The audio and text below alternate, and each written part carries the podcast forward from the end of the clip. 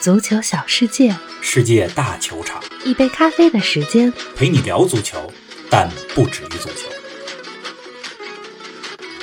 欧冠小组赛第五轮，巴萨、尤文提前出局，比赛垃圾时间来得有点早。两度反转的神奇剧情上演了，马竞被淘汰，最后一分钟究竟发生了什么？老西蒙尼很沮丧，而小西蒙尼却很开心。那不勒斯的进球狂潮根本停不下来，梅西状态火热，本菲卡带来清流，热刺绝杀被追。更多精彩内容尽在本期欧冠早咖。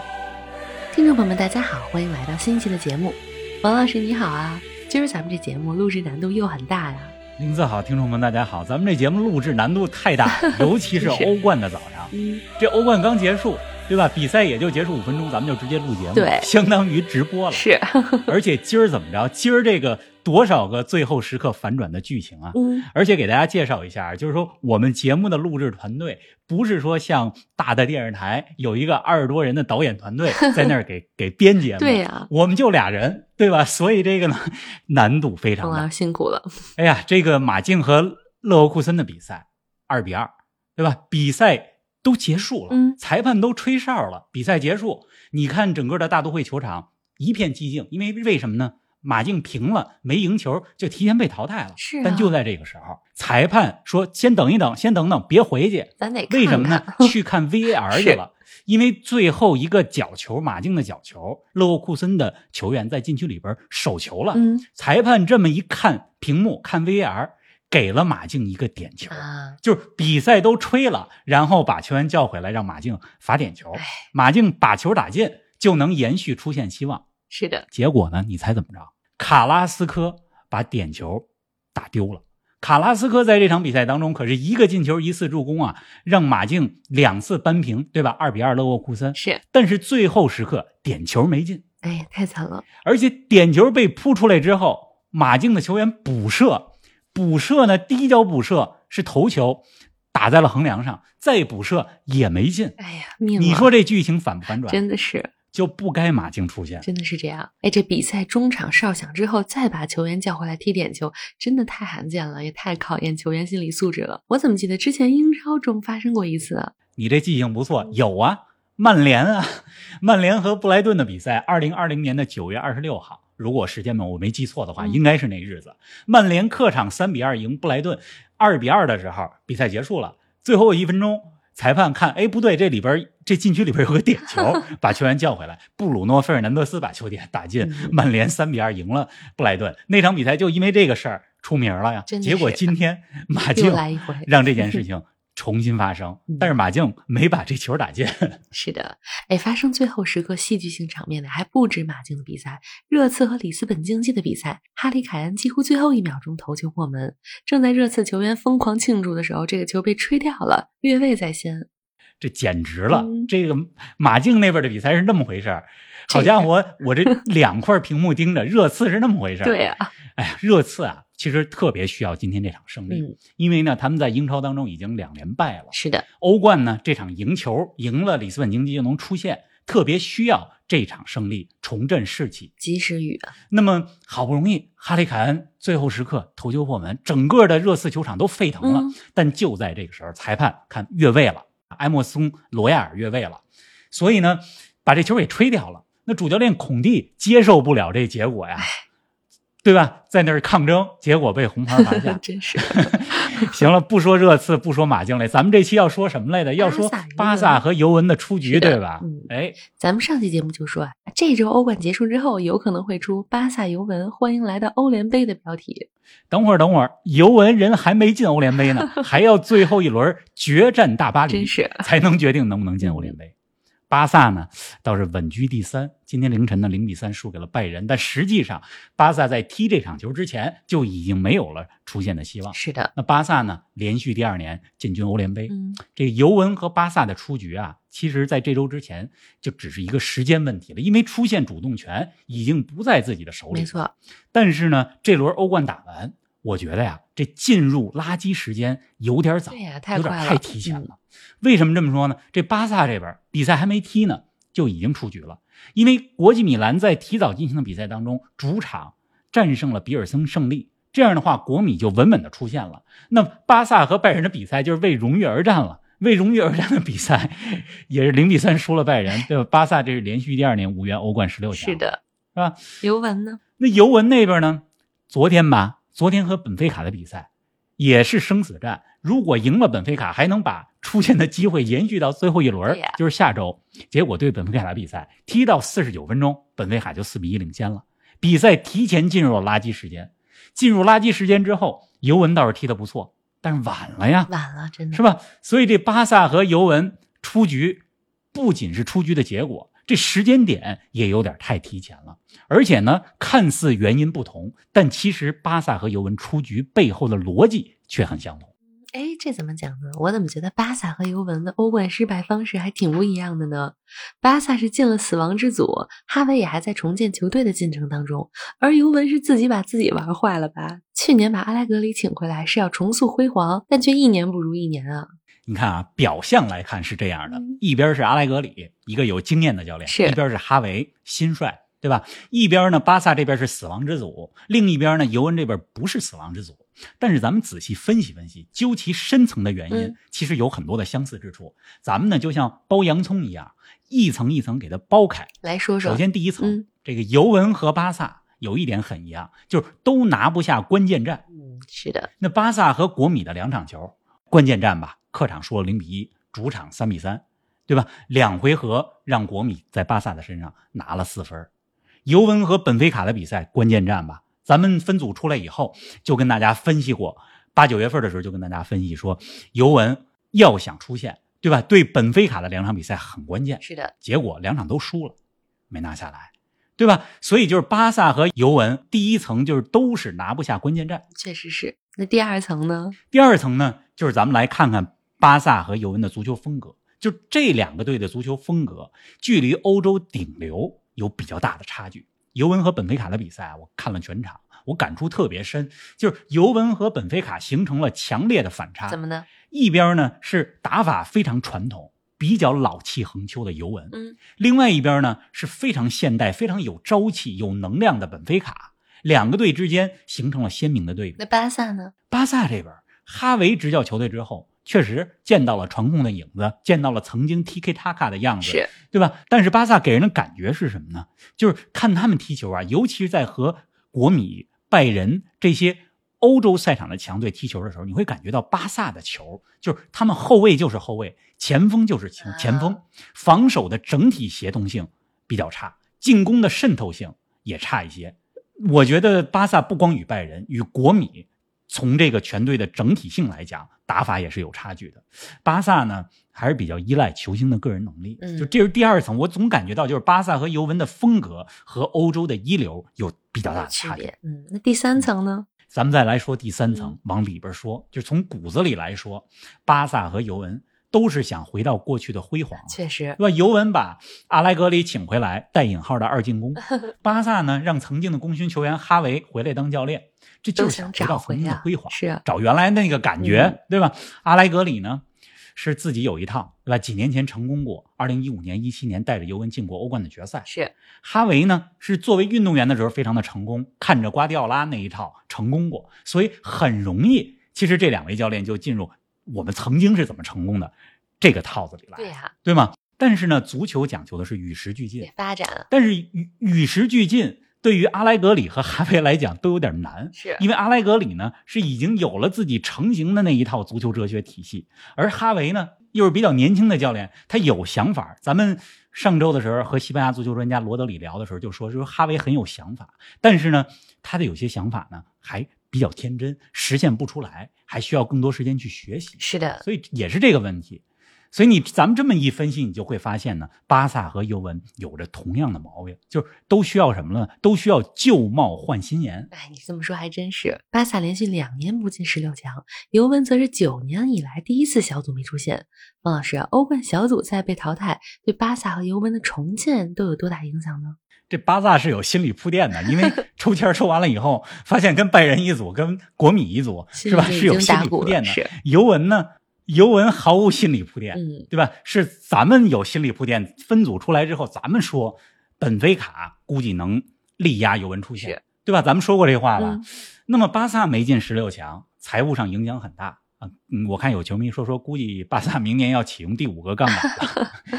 这个竞技层面呢，这个赛季目标，我觉得巴萨呢就是现在就是西甲，还有国王杯，对吧？当然还有超级杯，但是最重要的就是西甲。西甲当中呢，得去挑战皇马，是给皇马足够的压力。即使西甲没有夺冠，但如果说巴萨能让人看到希望，看到说像加维、佩德里这些球员成为了新的哈维和伊涅斯塔，看到巴萨的后防线更有章法了，那么哈维这赛季即使没夺冠也是成功的，对吧？关键看能不能给皇马足够的压力。嗯，那对尤文来说呢？尤文这边情况更难，因为尤文这家俱乐部就是意甲不夺冠就是失败的赛季，是对吧？而看看意甲，你看今年那不勒斯是什 么是状不态？可咱挡们不要说那不勒斯，你看看最近拉齐奥是什么状嗯态，对吧？那不勒斯进球当游戏，一会儿咱们会说到那不勒斯是的今天又赢了三比零，赢了流浪者，没错，对吧？尤文呢，之前咱们就给大家说过，就是没有赛季中途换教练的传统。但是我看了看尤文的赛程，十一月份三场硬仗，大巴黎、国米、拉齐奥，这三场要是打不好，不排除世界杯的时候会换教练。嗯，毕竟波切蒂诺、图赫尔这现在都闲着呢赋闲在家，是的没有工作呢，是吧？对 啊。哎，前些天不是有传说说图赫尔有可能要来咱们国足执教吗？可能除了图赫尔本人，其他人都知道他要来国足 了。这有人说呀，说图赫尔需要新的挑战，嗯但是我觉得执教国足这挑挑战有战，点大 有点大是，对，咱们刚说什么？要与时俱进，嗯但是呢，也不能好高骛远。是的，你请来图赫尔，这就像什么呢？就像就是你现在还不需要刘国梁去执教哥斯达黎加乒乓球队吧？还真是。您正在收听的是《足球咖啡馆》，一杯咖啡的时间陪你聊足球，但不止于足球。欢迎您在各大音频平台关注我们的节目，同时关注我们的足球评论公众号“足球咖啡馆”播客 （Football Cafe） 和我们的微博“足球咖啡馆”，让我们一起聊球、看球、追球。哎，经过了在中国足球大环境中历练的外籍教练啊，说不定之后能更成功呢。你看人家施密特、本菲卡带的多好啊！施密特一直是一位有水平的教练，嗯对吧？当年来中超之前，带着勒沃库森在德甲当中踢得很有风格。是那在中超带国安的时候带的也不错，开局十连胜的那个赛季啊，中途咱们给人家炒了，是啊，是吧？本菲卡现在我觉得是欧洲足坛的清流，葡超当中他们九胜一平，领跑积分榜。嗯，欧冠当中到目前为止不败吧，对吧？五场比赛下来，跟大巴黎并列小组第一。没错，本菲卡呢，我特别欣赏两个队员，哪两个？一个是二十九岁的葡萄牙国脚拉法席尔瓦，嗯他在昨天四比三战胜尤文的比赛当中梅开二度，而且你看他踢球用外脚背传球，还有脚后跟射门这种动作，动作非常放松，是吧？还有一位呢？另外一名球员呢，就是本菲卡的二十一岁的中场阿根廷人恩佐费尔南德斯。啊，他呢，我看了一下，也入选阿根廷的三十五人大名单了，就世界杯大名单。但是咱们看看能不能入选最终的二十六人大名看看单。嗯，总之呢，这个葡超的球队，这本菲卡发掘南美球员的能力太强了。刚才我说到的恩佐费尔南德斯就是他们最近挖的一个苗子。嗯，哎，说到葡萄牙球队啊，里斯本竞技今天客场一比一战平热刺的比赛当中，英格兰小将马库斯·爱德华兹在自己的家乡英格兰打进了一记漂亮的禁区外远射。不仅是英格兰，人家还是热刺青训出品的，对吧？马库斯·爱德华兹这名二十三岁的球员可以说是里斯本竞技这赛季最大的亮点。是在欧冠当中打了五轮吧，他已经有两个进球，两个助攻了。是啊，那么今天对热刺的这场比赛，可以说是在老东家的面前证明了自己。马库斯·爱德华兹八岁的时候就加入了热刺的青训，前几年的时候才离开热刺。可以说，今天呢，在北伦敦展现了自己现在是有能力的。是的，那么说到葡超球队啊，我觉得葡超球队今年欧冠的表现非常不错。嗯你看五轮打完，本菲卡和波尔图已经出现了，是对吧？里斯本竞技最后一场比赛，最后一轮也有出现的机会，说不定葡萄牙能有三支球队欧冠出还现。真是呢。哎，咱们再来说说这巨星云集的大巴黎啊。大巴黎本轮七比二大胜海法马卡比，梅西、姆巴佩、内马尔组成的 M&M 组合火力全开，三位巨星这是借欧冠来练状态了呀！要在世界杯前把自己的状态调到最佳呀！大巴黎这个前三个进球，对吧？